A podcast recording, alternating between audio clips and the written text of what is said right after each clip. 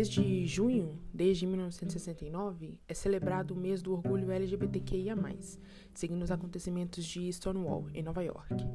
Essa data foi escolhida porque, segundo a sempre correta Wikipédia, o público LGBTQIA promovia manifestações violentas pela cidade, basicamente pedindo por respeito e o fim da violência policial.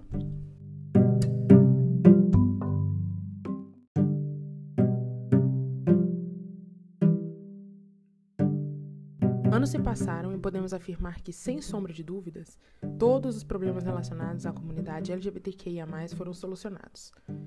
Isso é mentira.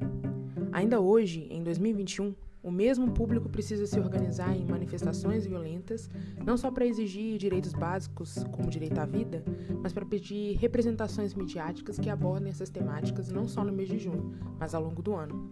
Afinal de contas, gays existem o ano todo.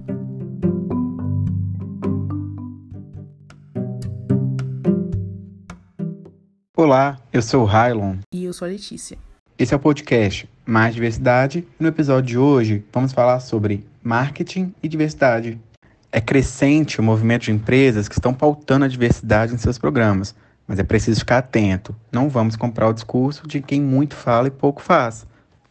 Além de estampar rostos e corpos diversos nas campanhas midiáticas, é preciso entender qual a atuação da empresa e o que ela faz sobre o tema. E seguindo o nosso papo sobre marketing e diversidade, vamos falar agora de uma gigante.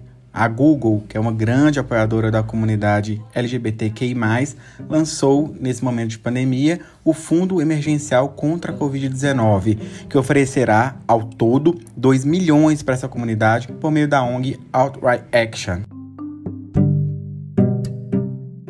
E esse é um bom exemplo de como as empresas podem demonstrar que não querem apenas se apropriar das causas minoritárias para gerar lucro, ganhar visibilidade, mas como podem se afirmar uma grande aliada frente às dificuldades enfrentadas pelos mais diversos grupos. A representatividade e a forma de se abordar a diversidade precisam acontecer de forma orgânica, ou seja, não basta apenas colocar uma pessoa pertencente àquele grupo para representar toda a minoria sem repensar a cultura e o pensamento da empresa.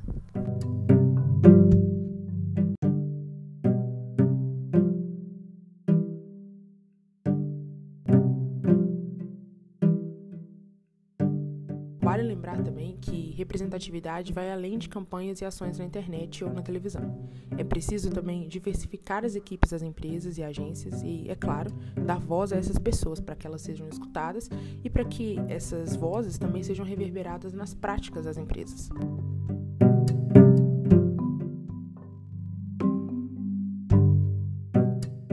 E fica ligado, toda semana tem um conteúdo novo aqui. Não perca! Na próxima semana, nossa convidada Ana Luz vai falar um pouco mais sobre a cultura pop séries.